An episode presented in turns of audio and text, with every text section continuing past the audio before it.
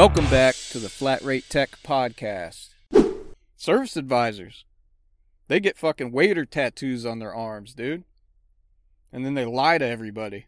Parts people, they talk to you in numbers and letters and shit. That's how they communicate.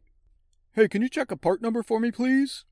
5K44 Apple Victor Charlie Zebra 978? Okay, I'll take it. The PO is 675849 Hector Charlie. I hate my life. Thank you. Fucking parts people, dude. The least motivated people in the dealership. Changed my mind. There's only one good one in every shop. Everybody gets shit on today. Shop owners cry on the internet about not finding technicians. Get together in their little support groups online, like fucking AA meetings. Lizard people off the internet. They talk shit about each other. He only has a 28 foot boat. He's not successful. He's doing it all wrong. You raise the labor rates, but not the tech pay. That's how you move up. That's how you move up to a cigarette boat, like I got. then, then you got some guy that made a YouTube video that said he quit being a mechanic, talks all kinds of shit about the industry that I agree with. Then he says he wants to be an automotive instructor after talking all this shit about the industry. It doesn't make any sense. Then he goes on a podcast and says he worked at eight or nine shops within three years. Traveling hack, dude.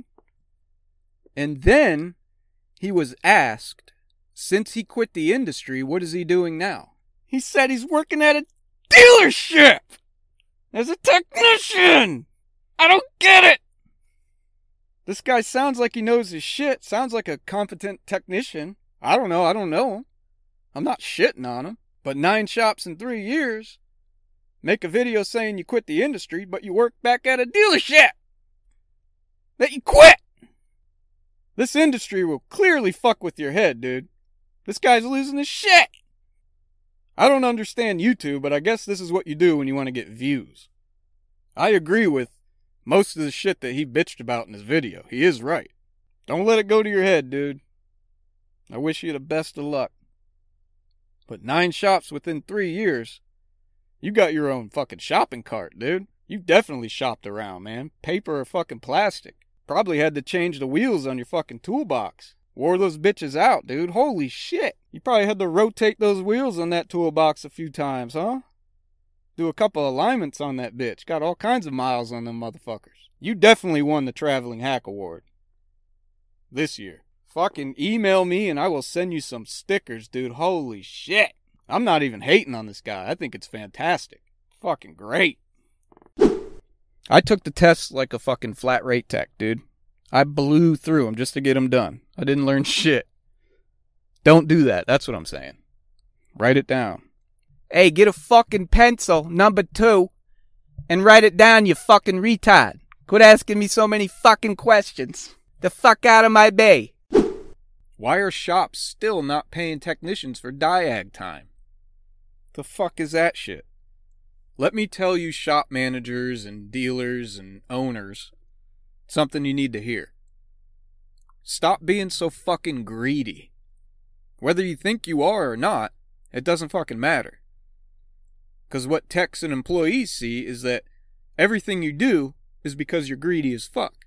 You make us supply our own tools and the equipment you supply is fucking trash. You won't even update the alignment machine. Why? Because you're greedy as fuck. What else is the reason? What other reason do we have that you won't upgrade the tools that you supply us? It's not in your budget? Okay, then we just won't do alignments anymore. We won't sell alignments. Nobody sell alignments because the machine's out of date. And he won't fucking update it because he's greedy as fuck. Tire machine's unsafe? You won't get a new one for whatever fucking reason? You're greedy as fuck. That's why. That's the reason. Nobody sell tires. Fuck 'em. Lifts are unsafe? Fuck this place. I'll take my $100,000 tools somewhere else that has better equipment and management. Later, greedy fucks. You walk in a manager's office, you introduce yourself, you shake his hand, you say, Hi, my name's Tom. I identify as a strong, independent black woman. I'm looking for a job, right? Tell him your pronouns, whatever bullshit you got. Most of the HVAC technicians don't even want to do their jobs. They want to leave that industry.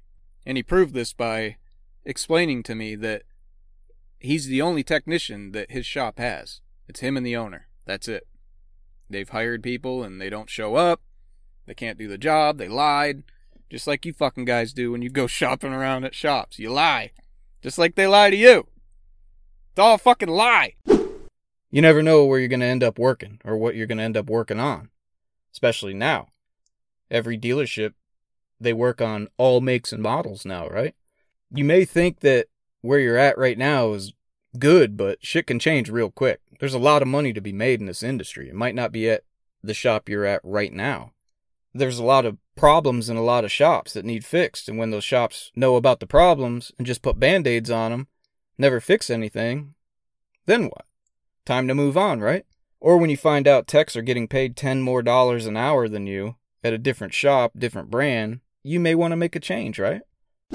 Welcome back to the podcast where you get all the information on why your shop sucks, but you still do nothing to improve it podcast. But the funny thing is, everybody knew he was just out there trying to kiss everybody's ass so they won't quit too. That's what they do. They just go out there and just start acting like, "Hey man, hey, how you doing? Everything good?" Feeding you the bullshit.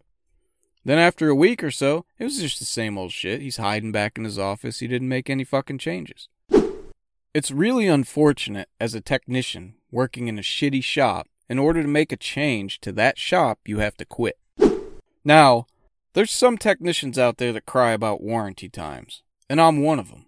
I believe that warranty times is a major reason why technicians hate their fucking jobs. When it all comes down to it, nothing matters but you and your family.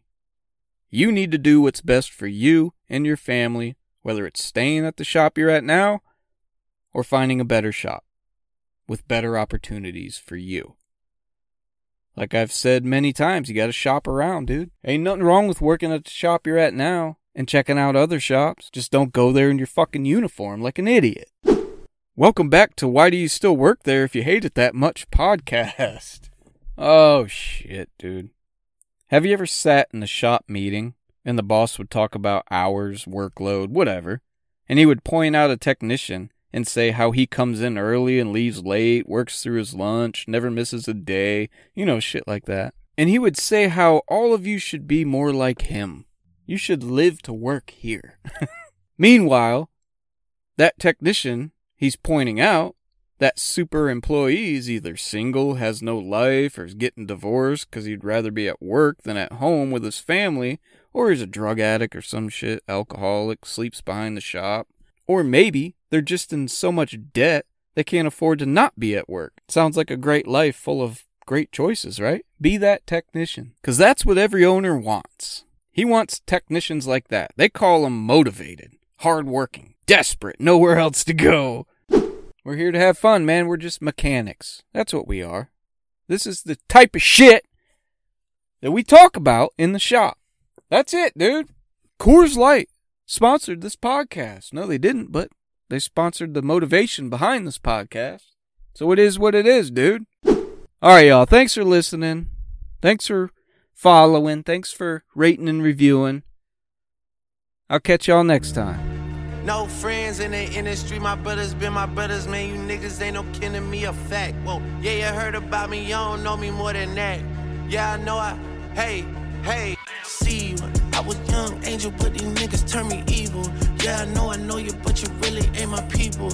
Yeah, I heard some people say they know him as my equal. Truth be told, I son these niggas, girl, I don't compete with them. Ask about the boy, and they gon' say he got the. Niggas so offensive, knowing they don't have no defense. Why they always act like we can fix it with a meeting?